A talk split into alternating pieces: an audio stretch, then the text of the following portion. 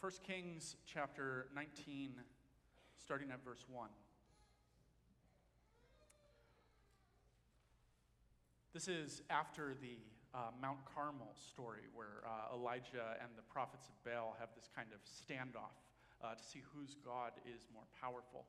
Um, and the story where Elijah calls down fire from heaven on Mount Carmel to burn up the offering. So, this is what takes place after that event. now, Ahab, the king, told Jezebel, the queen, everything Elijah had done and how he had killed all the prophets with the sword. So Jezebel sent a messenger to Elijah to say, May the gods deal with me, be it ever so severely, if by this time tomorrow I do not make your life like that of one of them. Elijah was afraid and ran for his life. When he came to Beersheba in Judah, he left his servant there while he himself went a day's journey into the desert. He came to a broom tree, sat down under it, and prayed that he might die. I have had enough, Lord, he said. Take my life. I am no better than my ancestors. Then he lay down under the tree and fell asleep. All at once, an angel touched him and said, Get up and eat. He looked around, and there was by his head a cake of bread baked over hot coals and a jar of water. He ate and drank, and then lay down again. The angel of the Lord came back a second time and touched him and said, Get up and eat, for the journey is too much for you. So he got up and ate and drank. Strengthened by that food, he traveled 40 days and 40 nights until he reached Horeb, the mountain of God. There he went into a cave and spent the night. The word of the Lord. Thanks be to God.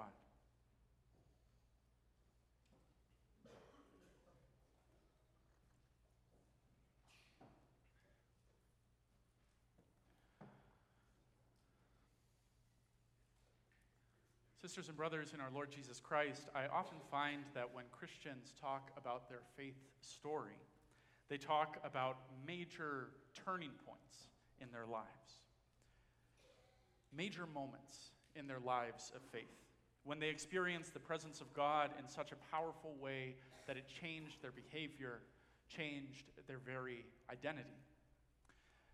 When I was living in Houston, Texas, when I was in high school, the value of a personal testimony was strongly emphasized in the Christian circles I ran in. Christians were frequently encouraged to share their personal testimony of when and where they accepted Jesus Christ as their personal Lord and Savior. And many of these stories were about transformative experiences in people's lives. I was lost, but now I'm found. I was blind, but now I see. That kind of thing. But as a teenager, I wrestled profoundly with this kind of story, with these stories. My parents raised me to understand that faith was a daily practice, not a series of revelatory experiences. And so, for me to hear my friends and mentors share stories of accepting Jesus into their hearts, of recommitting their lives to God, of being delivered from a certain temptation or sinful practice. These were difficult stories for me because they were kind of foreign to my experience. They had never happened to me.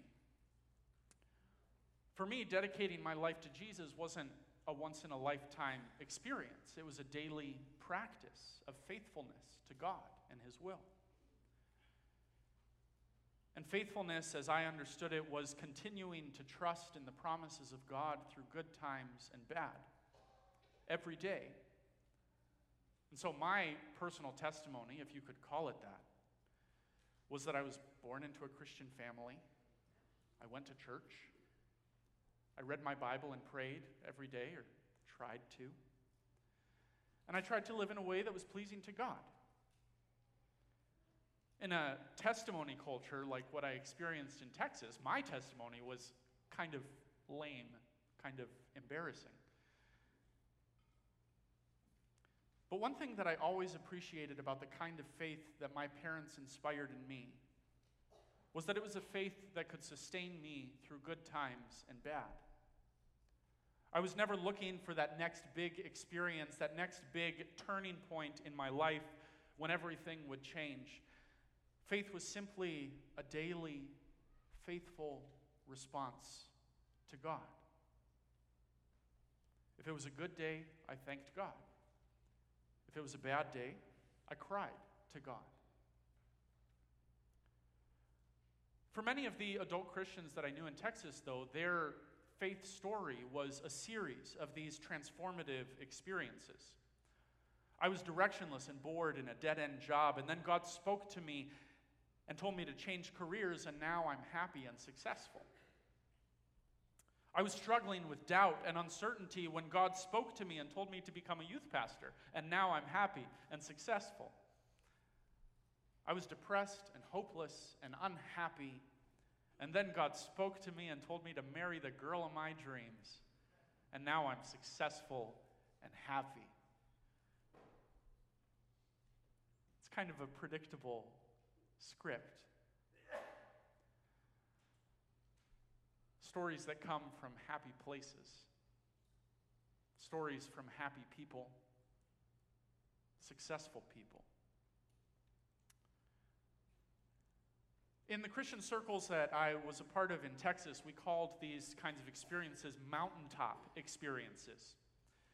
And we get that language from the Bible, where God often reveals himself to his people in these incredible mountaintop stories Noah's Ark, the Ten Commandments, the building of the temple, the transfiguration of Jesus, the crucifixion, the ascension, all of these happen on mountaintops major turning points in the history of God and his people.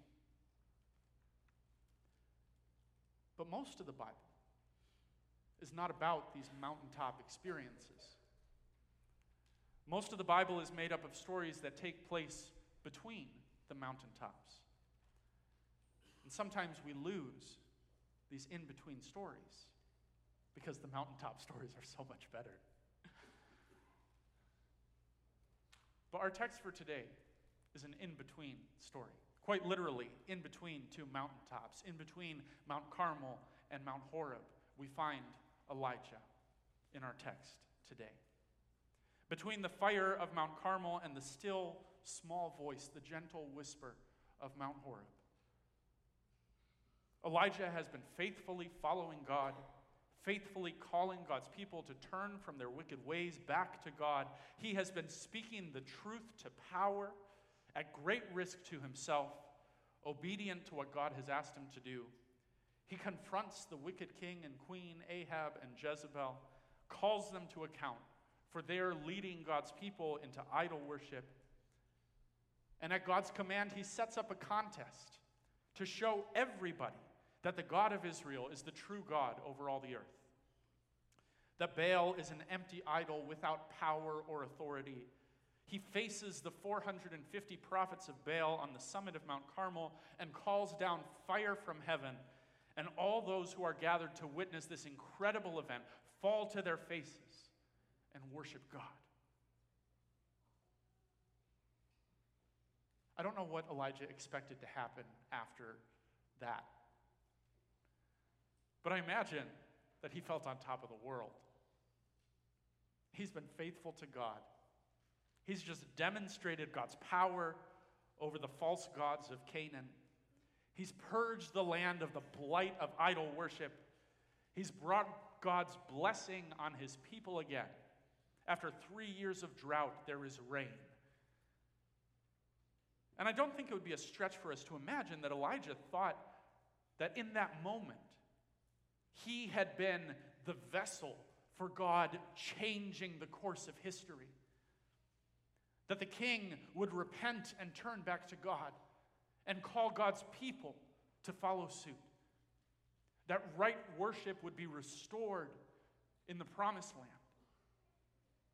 They would tear down the altars in the high places where they worshiped Baal. They would tear down the Asherah poles where they performed their pagan religious rituals. The king would make him an advisor, maybe, and he would stand there at the right hand of the king and lead God's people in a revival of right, good, law, lawful worship that pleased God, calling God's people back to faithfulness.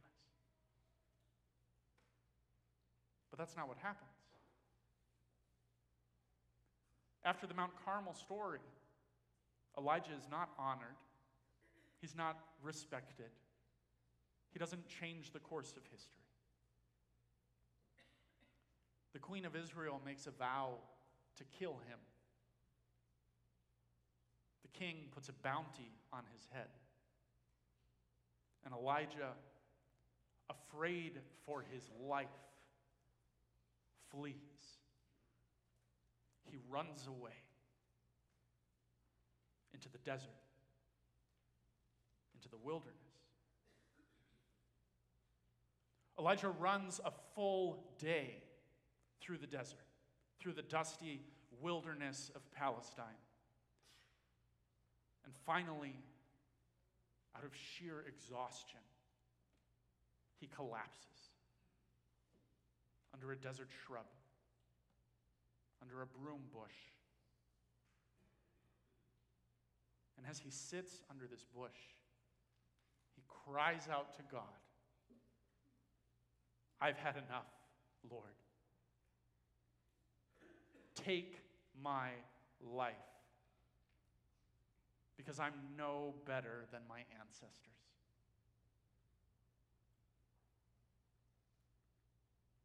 And he falls asleep.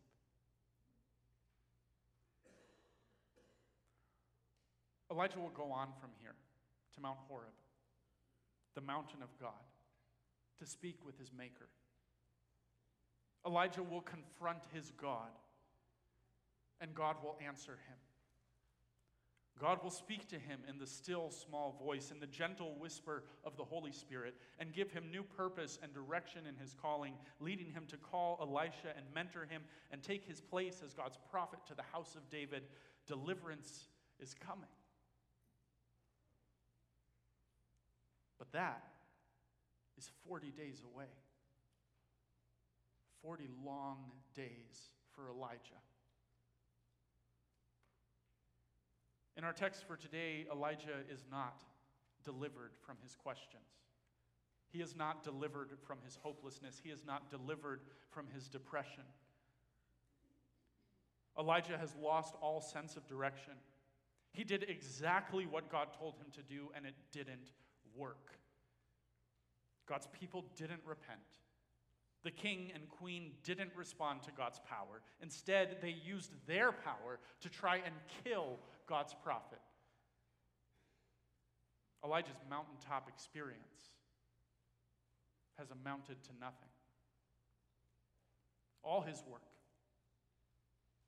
everything he's done, was pointless. He feels worthless directionless, lost. Elijah feels profoundly alone, and he wants to die.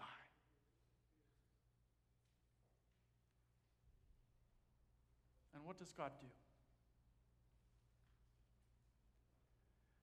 We might expect God to show up to talk to Elijah at the very least, to give him comfort, assurance, direction, hope. We might expect God to show up and tell Elijah that everything's going to be okay. Remember my promises. Remember the hope that you have. We might expect God to tell Elijah that he does have a plan, that Elijah's work hasn't been in vain, we might expect God to come and make things right.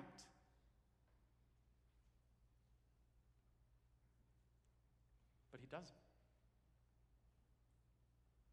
In the midst of Elijah's pain in the midst of his sadness, in the midst of his suffering, God doesn't give him easy answers. God doesn't tell him that everything's going to be okay.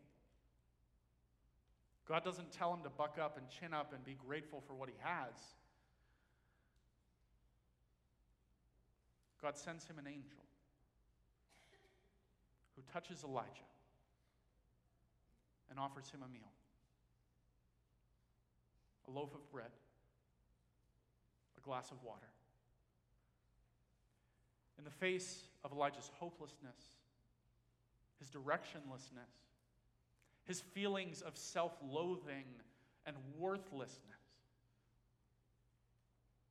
God offers Elijah a simple meal to get him through the day.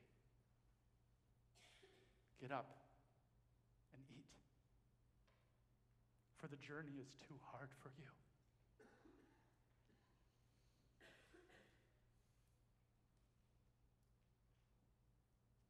We might want God to answer Elijah's questions. But God simply offers him strength for the coming day. Strength to trust even when he doesn't understand. Strength to endure even when he wants to give up. Strength for the day.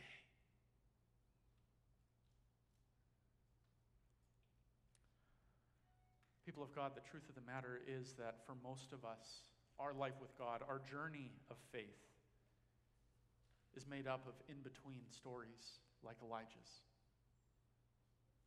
We wrestle with questions that have no answers. We struggle to find direction and meaning in the everyday goings on of life. Many of us, like Elijah, wonder whether our work, our effort makes any difference at all. Many of us feel alone. Some of us have prayed Elijah's prayer Lord, I've had enough. Take my life. Some of us have tried to help God along in that regard.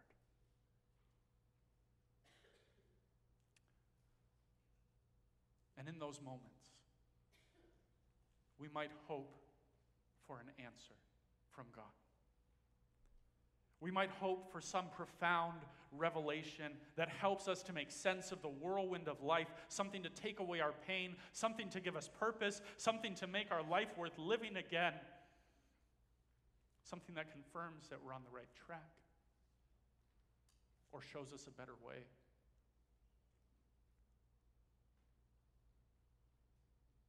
But often, God's answer is simply to give us another day. Every morning, God gives us another day. Every morning, He offers us strength for that day. Every evening, He offers us rest from our labors. You know when I sit and when I rise, the psalmist says. You discern my going out and my lying down. You hem me in behind and before. You lay your hand upon me. If I say, Surely the darkness will hide me and the light will become night around me, even the darkness will not be dark with you. The night will shine like day, for the darkness is as light to you. We come to this place every week longing for something. Longing for an experience of God, perhaps. Longing for community, longing for truth, longing for peace, longing for forgiveness, longing for things that we cannot find in this world, longing for things that only God can give. We come with our sufferings, our pain, our doubts, our struggles. We come with broken relationships, bearing the guilt of our sin, with restless hearts that long to see God's face. We come to this place with our questions, our doubts, our burdens, and our sorrows. And we might expect God to answer us to give us clarity and purpose, to make things better, to take away our pain and make us happy and successful, like all the stories we've heard. But God doesn't give us easy answers. We come to this place, and God gives us strength for the day. He feeds us with His Word and His Spirit, with the body and blood of our Lord Jesus Christ, giving us strength for the coming days, strength for the journey ahead, because it can be too much for us. Strength to trust Him for one more day, even when we can't see the path ahead. Strength to endure the in between stories when we don't know where life is headed. Strength for today.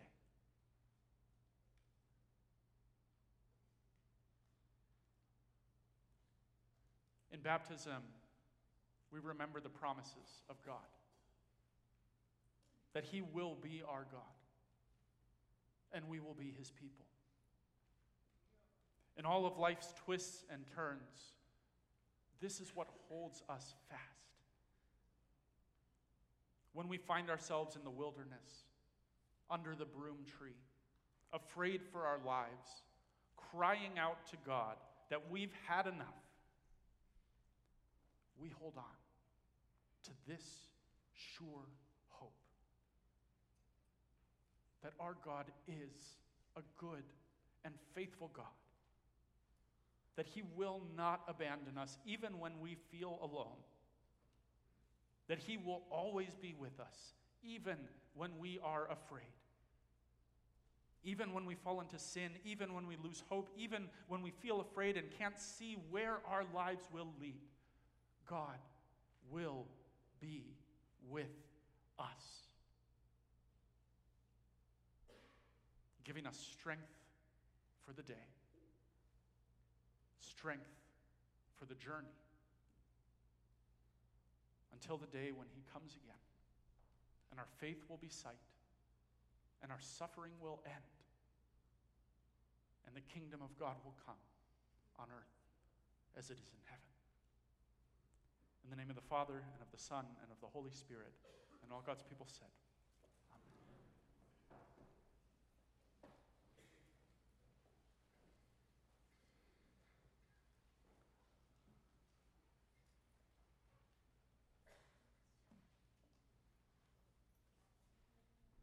our good and faithful God.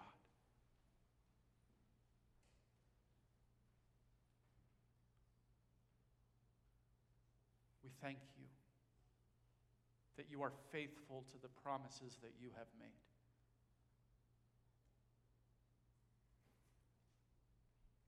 We pray that you would give us the strength to endure each day. We pray that you would give us a faith that can endure the heat of the day and the dark of the night. Strengthen us, O Lord, for the journey ahead. Until we can stand in your presence and hear those words. Well done, good and faithful servant.